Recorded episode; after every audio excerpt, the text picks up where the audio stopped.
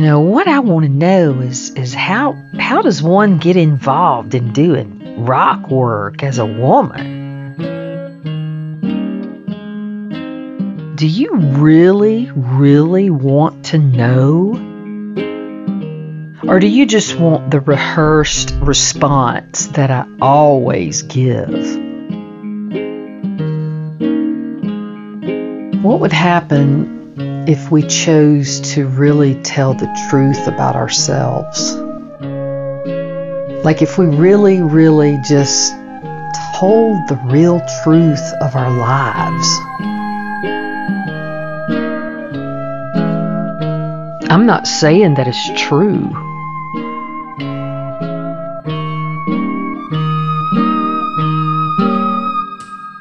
I'm saying that it's my truth. You're listening to Hammered.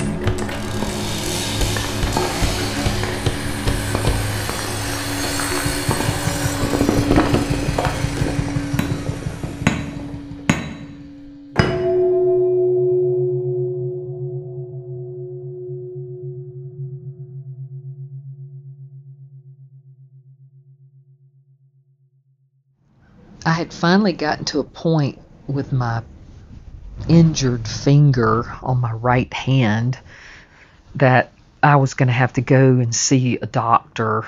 And I, I went to a hand surgeon that I had actually gone to back in like 2002 or sometime, and he was still in operation, and I was still in their system, thank goodness, so I didn't have to jump through all those hoops. But uh, they did an x-ray and he walked into the room and he sat down and he said i said did i break it? And he goes sister you crushed it.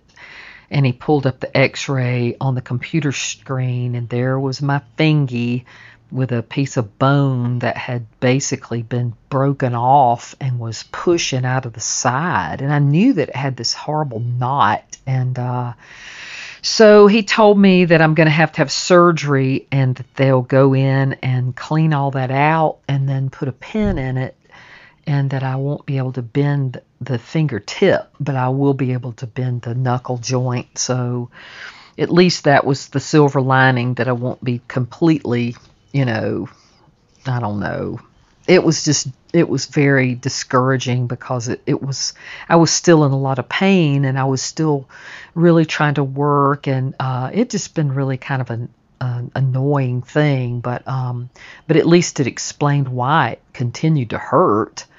Um, but I was driving back into town back into Asheville on a Sunday. I'd gone to see a couple of friends and I was on my way back and and I had been uh, talking to Helen back and forth over that weekend a little bit, and she had told me about her uh, nine year long relationship, which she had never really spoken that much about.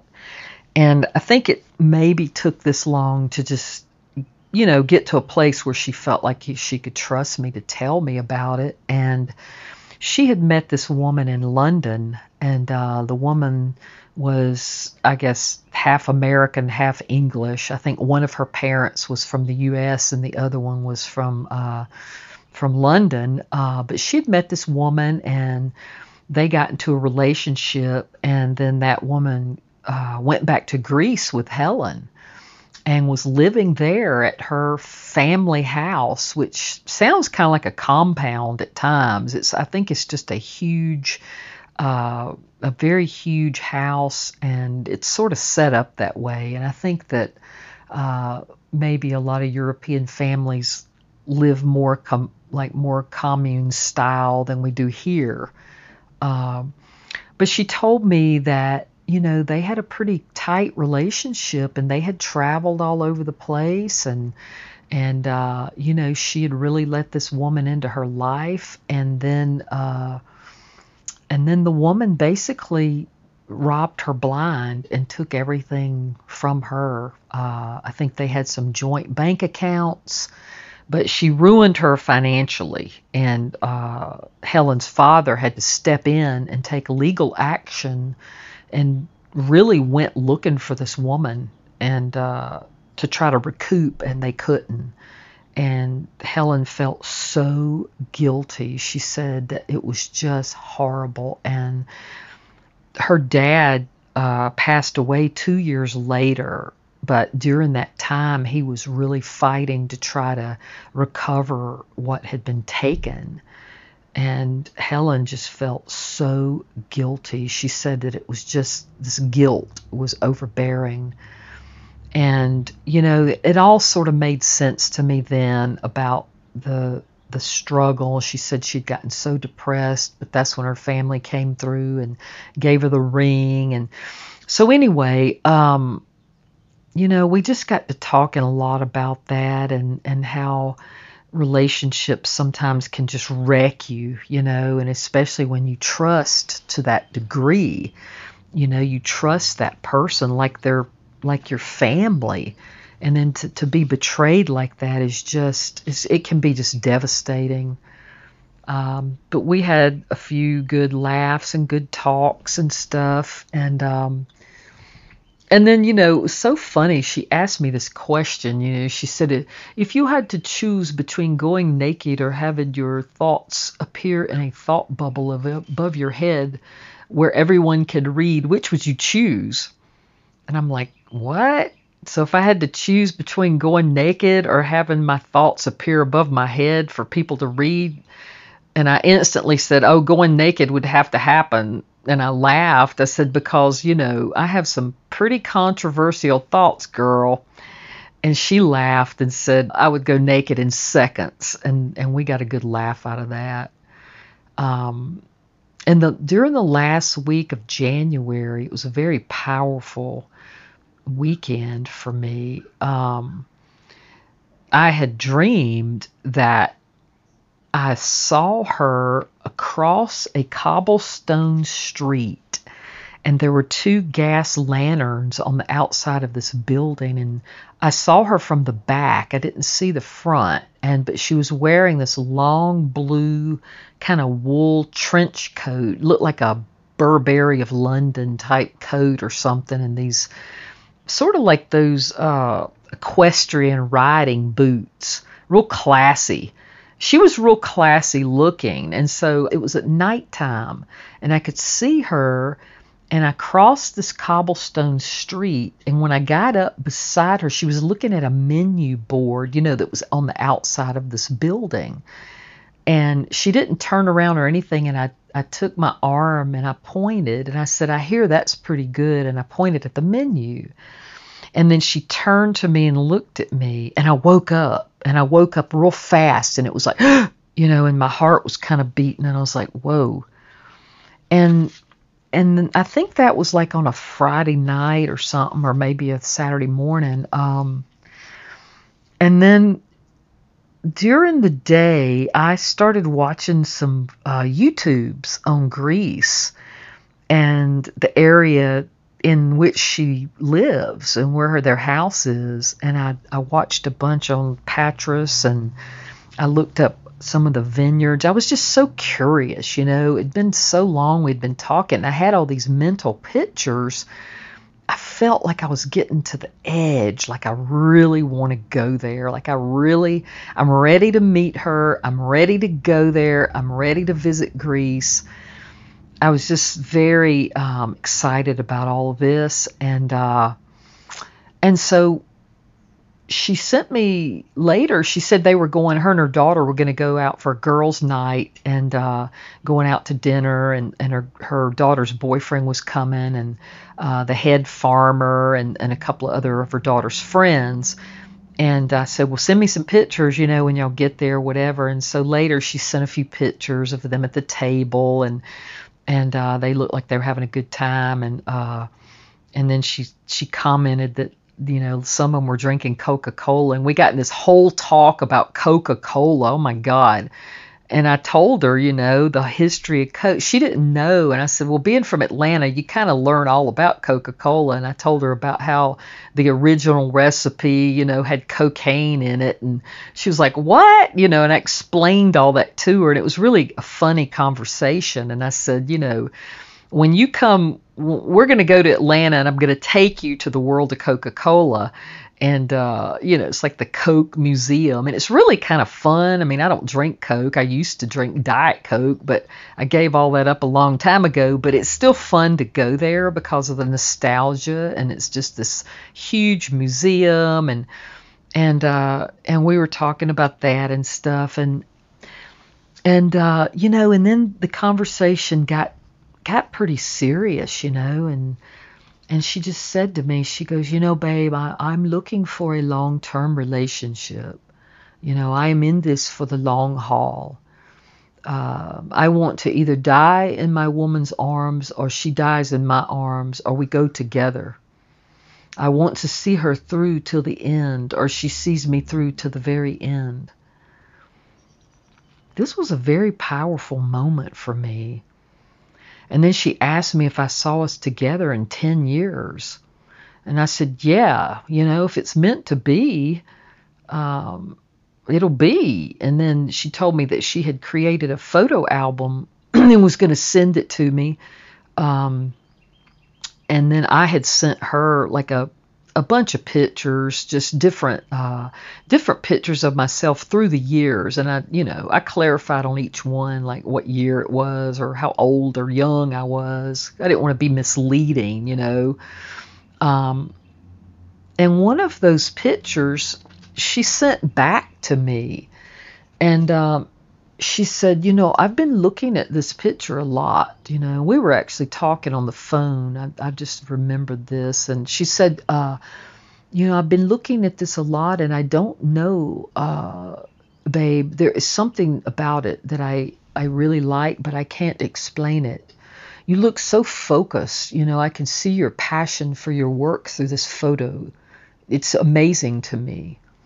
And then she said, You know, babe, you will really enjoy exploring Europe. You know, we will go to the ancient cities from Athens, Sparta, Patras, Rhodes, Syracuse, then Prague, Venice, Rome, Romania, France, Austria. Uh, you know, it will give you even more insight and ideas with your work. And you are so creative, you know, you create images from your dreams then this will, you know, will add more to to your imagination, basically. And she said, I plan to take you, you know. And then she told me, you know, you would like our home here. Dad really put in a great work here. You know, I love to wake up and walk around and look at the trees with the birds flying around, just like it is here. But he built the house like he intended for the whole generation of family to live here for the future. And um, it just felt so inviting to me. And I was just uh, really intrigued with the whole thing, you know, and the love that I was feeling toward this person and this this life and this uh, this scenario that had been laid out in front of me, I was I was sort of an overwhelm, but in such a good way, you know. And uh, all the music I'd been sending her, we had all this soundtrack going. It was like the soundtrack of a lifetime. And there was this one song called, uh, I think it's Charcoal Baby, and it's uh, I think the group is Blood Orange or something like that. It's a really cool song. And Chris Isaak's, I can't help it. There's just so many cool songs that that we were kind of sending back and forth.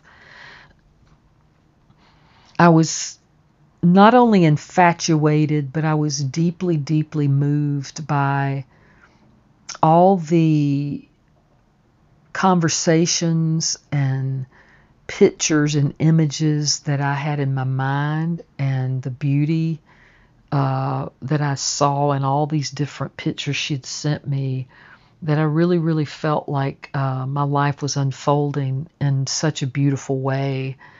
And I really wanted to tell people. And we were supposed to start a new job uh, at this Airbnb over in Leicester, and and uh, I don't know, I heard that snow was in the forecast, but I had this window of time that this job had been on my schedule uh, for a year.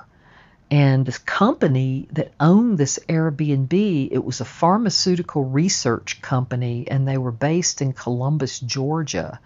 And I had never met the owner, and his wife had actually read an article about me in this Asheville, uh, some kind of Asheville online magazine. I don't even know what it was, but it was an article called Rad Women of Asheville. It was women that do uh, that are in professions that are like men profession type of shit like that. And anyway, the wife had read this article and told her husband that I want her to do the stonework at this house. And so they had gotten on board, but like I said, it was a year before because it, we were so behind on this on my scheduling. I had so many jobs that it was, you know, first come first serve. But with this Airbnb, they had this uh, window of time, and this is the window. You only have these two weeks and not weekends. And we would have to work Monday through Friday at noon.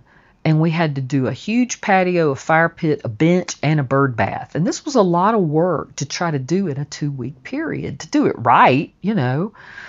But, uh, you know, I thought, oh, hell, here comes a snowstorm. How's that going to work? But, you know, I had emailed this uh, assistant and I said, if it snows, do we, is there any extra time? And she said, no, this is it. You got this window time. And I told the guys, I said, look, y'all, we might have to wear headlamps and get some night light out there because we've got to do this job in this amount of time.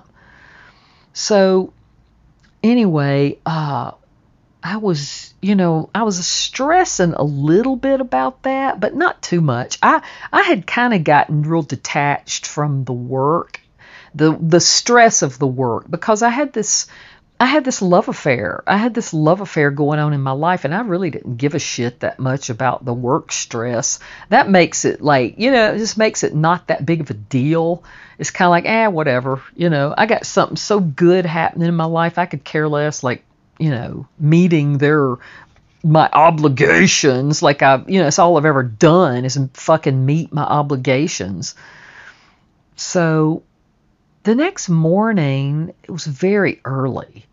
Uh, and I woke up and I didn't feel I felt a little bit unsettled and it was probably about 3:30 a.m. and I woke up and I was just laying here in the dark and my phone dinged and it was a text and it was Helen and it said uh, babe please text me when you wake and I text back and I said hey I'm up what's up and she said did I wake you and I said, No, I was awake. I said, How are you doing? And she said, Oh, well, you know, I'm not doing very good, babe. Honestly, I'm kind of stuck, and in a way, I'm very exhausted. And she had been having some trouble with her back. And, you know, Helen never complained about anything. Like, she had mentioned her back, you know, through this four, four and a half months. Uh, off and on, and I had suggested, you know, have you ever gone to a chiropractor um, or massage or things like that? But I knew that, that, and she thought too that it was mostly from stress and coming from her neck and shoulders and just all the worrying about, you know, but she didn't, like I said, she wasn't negative. She remained very optimistic through this whole time. And so, um, the week before, she had mentioned to me that she had some meetings during that week with some of her dad's attorneys and some of the, um, she called them financiers. I guess she meant like bankers. I'm not sure, but that she was having a lot of meetings with some legal matters and stuff uh, in the city. And she had texted me on her drive back and forth and stuff, but so anyway, you know, I'm just like, well, what's going on? Because it was early, you know, and and of course it wasn't as early there, but uh, it was early for me, and I was supposed to start this new job and all that. Um, but she said, you know, oh well, you know, fixing all these machines and replacing what we could and buying all the cables, I still have, you know, she said she still had uh, more machines to buy and that the work, you know, so that the work could actually go well. And then she said that she had exhausted uh, the initial check from Guinness. And then she said she was overdrafted and she needed to buy six more machines. Um, that, that this would it would be ideal so that she could just catch up with time. And um, and then she said that she was going to run way behind time if if she couldn't get these machines. And then she said that the banks had been frustrating because of all their like high and unrealistic interest. Um, but she had gone to meet with her father's attorney uh, over the trust funds, and then they reminded her that uh, she's got another two years before she can ex- access those funds and that the least they could do, um, you know, which would it would take a lot of paperwork and a lot of processing time. The least they could do is a hundred thousand dollars, and not any more than that. And then she told me that she was expecting another check uh, from the company in like a month, but that waiting for either one of these uh, was going to just put her even more, even further behind. Uh, you know, she said, I'll run behind schedule, which is bad for the contract, babe. You know, said that relatives had been supportive and had invested, but uh, but she said it was really on her now. And then she said, I don't know what to do, babe. And I said, I asked her, I said, what kind of machines? You know, how much product do you have ready for Guinness and how much are they expecting? And as I was writing this or typing this or what have you, my heart began to pound in my chest. And it was that pounding like that used to happen to me uh, before something went wrong or before I was in danger. It, it wasn't the good kind of palpitation it was like a scary, fearful palpitation. But I just kept reading, and she came back and she said, You know, I need more fermenters and steamers and blenders and filters and pumps and more. You know, I'll have to order more cask and I have to cover the labor wages you know, it's the welfare of the farmers. You know, they eat here. I have to feed them. And, you know, she had sent me a picture of the restaurant where they eat three meals a day. It was a picture of her standing in the restaurant. You know, she said, I, Jill, I've been able to fix the machines that we have, but they're just not as efficient as they used to be before. But, you know, adding more to the numbers, uh, it'll really help production and she said that they only have only produced a thousand barrels, which means she says, which means I'm over eight thousand behind. That's very slow. She said that she needs more hands and more labor force as well as machines. And you know, I just I'm thinking, okay, okay. Uh, so I don't. I'm I'm kind of struggling. Like I don't know what to say because I'm having this physical, I'm having a physical reaction. And I don't know why my body is doing this, see? But I kind of do know why my body's doing this. So I asked, I said, Have you told Guinness about these challenges? And she says, No, uh, it, I will not tell them, babe. It is not good on my end. Not advisable, babe. And I said, Well, what do you think the solution is? And she says, Well, yeah, babe, that's why I went to the bank to get a loan. You know, she said, I've got a bad record from the debt that my ex collected on my name with my signature. And then she kind of laughed out loud about that, uh, which I, I can relate to that kind of disaster. But she said, you know, she'd paid 60% of that, uh, but having an outstanding loan pending uh, you know, she just, I'm facing problems getting another loan, and it's just unrealistic. She said the interest rates were just insane and unrealistic. And, um, you know, she said that she had some money, but uh, not enough to finish to finish this until she got the next check. And she didn't want any delays in the production or any interruption of the workers' pay. And then she said, uh, Babe, I know this sounds crazy, but I've really exhausted my options. I've really exhausted everything here, but I want to ask you if you can please trust me to give me a helping hand.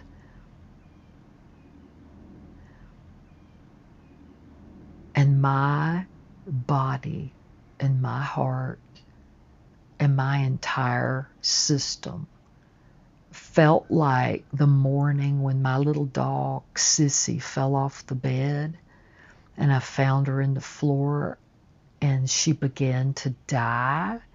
And I began to go, no, no, no, no, no, no, no, no, no, no. This started to happen to me. It said, I will pay you back with interest. I don't want to sit back and wait for the check. I'm certain to pay you back with interest. It would be like an investment in us. She says, I'm very confused, and I felt like this since yesterday. I want to get this right, Jill. And I, I, I continued. I, I, I, I stayed calm, but I said, "Oh wow, God, Helen, I wish I could help with this, but I, I have no extra money. Everything is in my business and and making sure that my guys are taken care of. And even if I had it, uh, you know, I would help, but it's but it's impossible. I just I can't. And she said, "Oh, it's okay, babe. Uh, I'll keep trying. I understand." And I said, "What would happen if you just pulled the plug and focused on other business?" she says, you know, real adamantly, she says, I'm not going back. I'm not going back on this. It's my call. I'll fix it. I know it's tough, but I'll fix it. And it was like her tone changed, like really strangely. And then she said, You know, I'm sorry to put you in a position like this. I just felt like I could share what was going on with me. You never know, you know, where any help may come from anyway. And I said, you know, I'm just so sorry, you know, and and I was I was starting to I was starting to uh to melt. I was starting to melt in the floor. I felt like my body and my mind and my soul were going to just start to dissolve because my mind was racing so fast and so frantically trying to figure out if this was real or if this was a scam. And inside of my gut, inside of my being, I knew it was a total setup. I didn't know what to do with this. I was in complete shock. I was in my kitchen and I was making a smoothie and I just I kept I kept making the smoothie, and I I, I kept trying to uh, to give it what I could. Um, I was like, okay, okay, I don't have money to help her. Maybe she'll get the money she needs. And on the other hand, I'm thinking, this is fucked up. This is this has been a build up. This has been an entire an entire scheme. And I was very in between two worlds. I could not decipher reality. I really couldn't. And I didn't know what to do.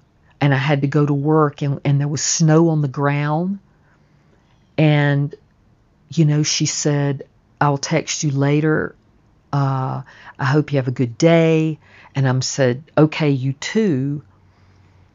And I went ahead and I did my routine and I took a shower and then I called and I left her voicemail. She didn't answer. And I said, Hey, and I said, You know, uh, I'm really sorry that I can't help you with this. Um, you, you know that I would. And I sort of just went into this this place of uh, I didn't really apologize, but I felt like I was trying to explain why I couldn't help, and I didn't get any kind of answer, response, or anything.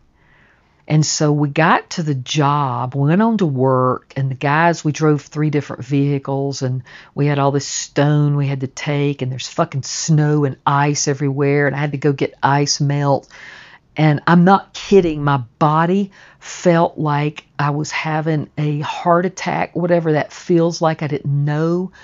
And I started throwing ice melt out on this icy driveway because we were slipping and sliding and and um, I told the boys, I said, y'all, uh, I got something I need to tell y'all, but I'll wait till lunchtime. You know, let's just wait till lunch. And and and and I was throwing the ice melt, and all of a sudden, I, my feet went out from under me. I slipped, and in the sliding, I put my right hand down, the one with the crushed finger, to catch myself. And when I did, I I kind of popped my shoulder and it was just this dramatic, traumatic moment. And I got up real fast and I was starting to cry and I thought I can't I can't cry.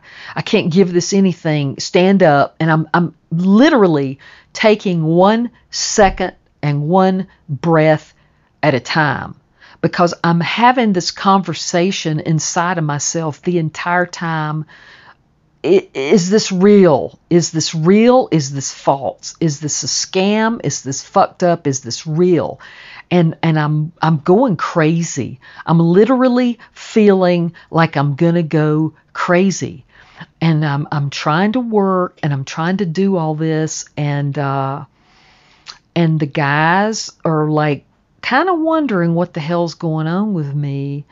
And so we started working and I was I was in a horrible place, but I couldn't tell them because I just wasn't sure even what to say.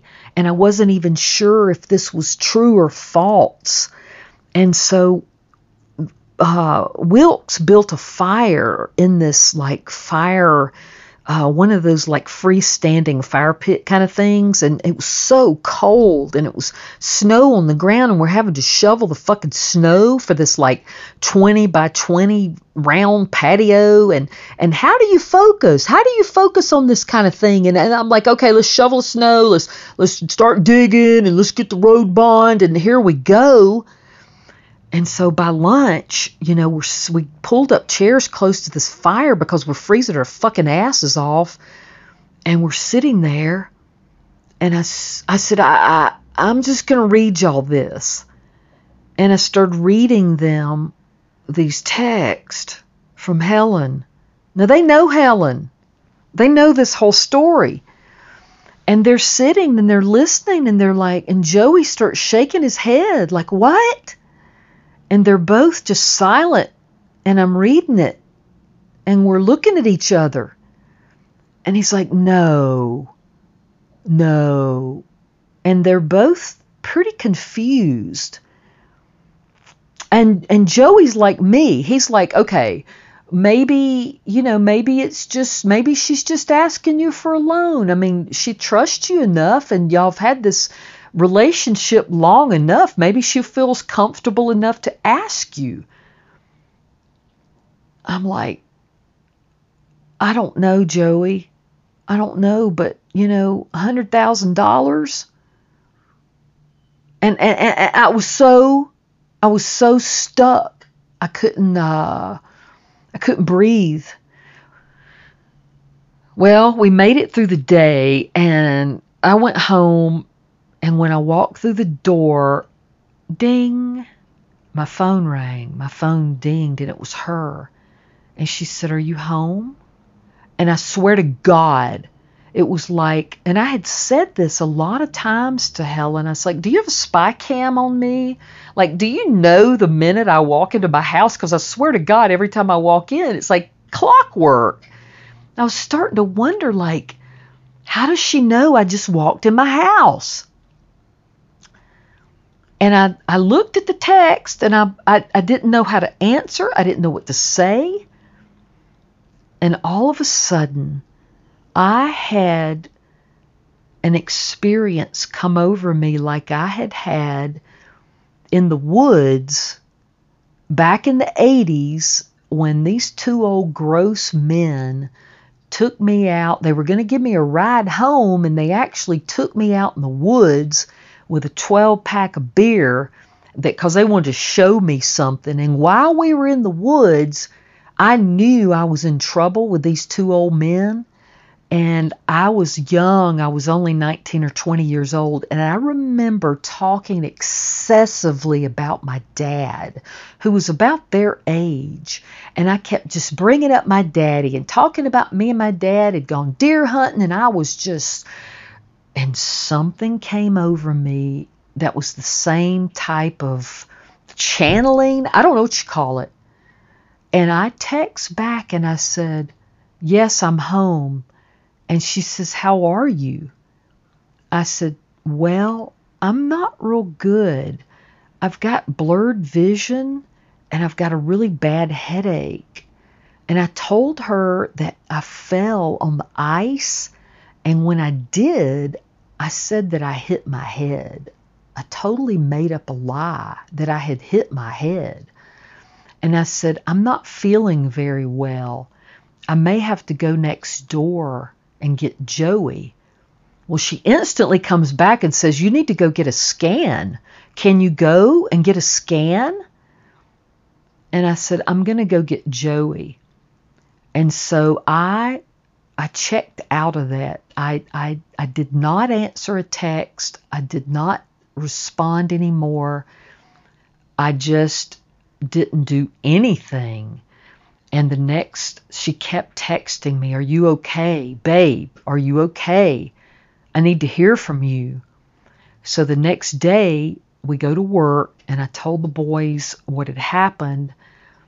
And I told him, I said, I don't know what to do, y'all. I, I, I don't know what to do with this. I can't, I'm having such a hard time because I want to believe, I want to believe her. But I said, I know deep down I have a feeling this is this is bullshit.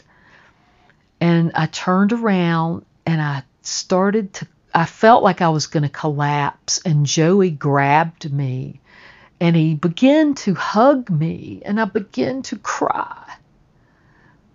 And he held me and then Wilkes came and he hugged me. And Wilkes stood up very tall and he said, let me tell you something, Jill. He goes, If you go down, we go up. And he stood up real strong. And Joey and I kind of looked at each other and I almost laughed because it was so sweet and it was so cute. And I, I had this vision of this huge, like, gorilla you know, like, pounding his chest. And they both embraced me and they told me that they were here for me and it was going to be okay. And I started to lose it. I started to tell them, I said, I, y'all, I can't, I can't, I can't do this anymore. I can't keep doing this. I can't keep doing this. And I held up my hand with this fucking splint and, you know, cast looking thing I had on my hand. And I said, I'm just, I'm physically beating myself to death to try to have a life I've been beating myself to death to try to get to some place where I can have a life. And I said, This was my opportunity. I felt like this was the opportunity to have a life. And I was just unraveling. And those boys, they they stayed with me throughout the day. And I attempted to do some work and it was just shit and I, you know, later they undid it, which I was glad. I couldn't focus. I couldn't think. I couldn't eat. I couldn't drink. I couldn't sleep. And so I just, uh, I got home and I got another email. But these emails and these texts from Helen, it was like they weren't from Helen. It was like someone else had taken over, like some other entity had stepped in to go for the jugular. and it seemed very male. It seemed very male to me. It did not seem female at all. And so I finally got it together enough and and wrote back to one of the texts and I said I I'd gotten an MRI and that I had a head injury and that they were worried that I might have a brain bleed out. And I just started making up shit at this point. And whoever was on the other end of this says, "Oh, I'm sorry that happened to you." Well, what do you think? What do you think? How are you? You know, and it was like a total other entity. It was cold and it was calculated, and I, I responded, but I stayed in, I stayed in this character, and I just said, "Oh, you know, I'll be okay. Uh, I'm just so sorry that I can't help you." And I kept on and on and on, speaking as though I was speaking to my Helen, to my love, to this person that I had this journey with. And I just kept explaining why I couldn't help and how bad I felt. And I said, you know, your your life and your um, your scale of your scope of work in this endeavor is so much more important than my life and it's so much more important than what I have going on. And I know how important this is for you. And uh, if I could help you I would. You know I would. And I just I played into this place because I did not want to I didn't know what to do and I shared this with a friend. I went and had had, had dinner with a friend, and she kind of went to the far end of the world with it and said, "You know, Jill, you don't know what has happened as far as with your phone and um, these scams." You know, she started kind of shedding a little light. I didn't know anything about scams. I didn't know anything about online dating scams or any of that. Well, I did a deep dive real fast and I started like reading about some of the stuff and I watched a documentary, you know, it was like The Tinder Swindler that had just come out ironically. I was in a fucking whirlwind. I was in one of the strangest uh, eye of the hurricanes I'd ever been in. I thought I'd been in some fucking hurricanes. Well, this one was so psychically fucked up. I started looking into uh, these Nigerian scams. And what prompted this was the podcast, my podcast had gone into Nigeria on Christmas Eve. Well, Christmas Eve is when Helen was flying from Cork, Ireland to Greece. And that's when she had listened to the podcast. She'd been listening, she said, from the U.S. all the way to Ireland and then all the way to Greece. Well, what was interesting was that during that that Christmas Eve night is when I went to bed and I checked the analytics because you can I could look at the analytics where the podcast goes and I thought that's interesting. Who in the hell's listening to this in Nigeria on Christmas Eve? Well, that popped up in my mind and I was like, "My god, maybe Helen of Greece is actually in Nigeria and maybe she listened to this podcast to do her homework so that she could talk to me about it because she called me on Christmas night. And that's when we spoke in depth about the podcast. My mind began to dissect and unravel everything that had been said and written over an almost five month period of time.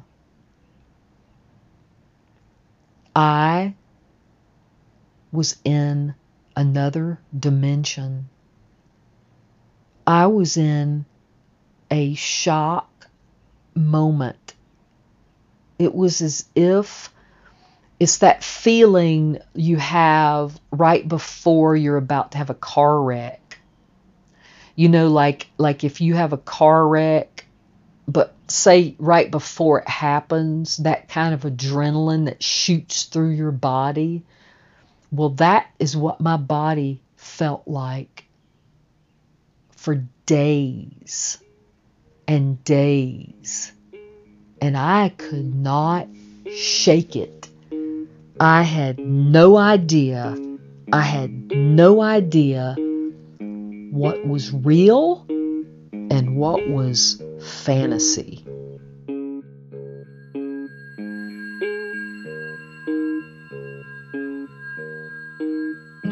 Hammered is recorded and produced in the Blue Ridge Mountains of Asheville, North Carolina. It's narrated by Jill Haney, produced by Maggie Briggs and Jill Haney, and with sound design, editing, and music by Alexander Rodriguez. Our beautiful artwork was created by Lauren Caddick, and we'd like to send a special thanks out there to Minnie and Robin. You can check out our website, podcasthammer.com, and follow us on social media for updates.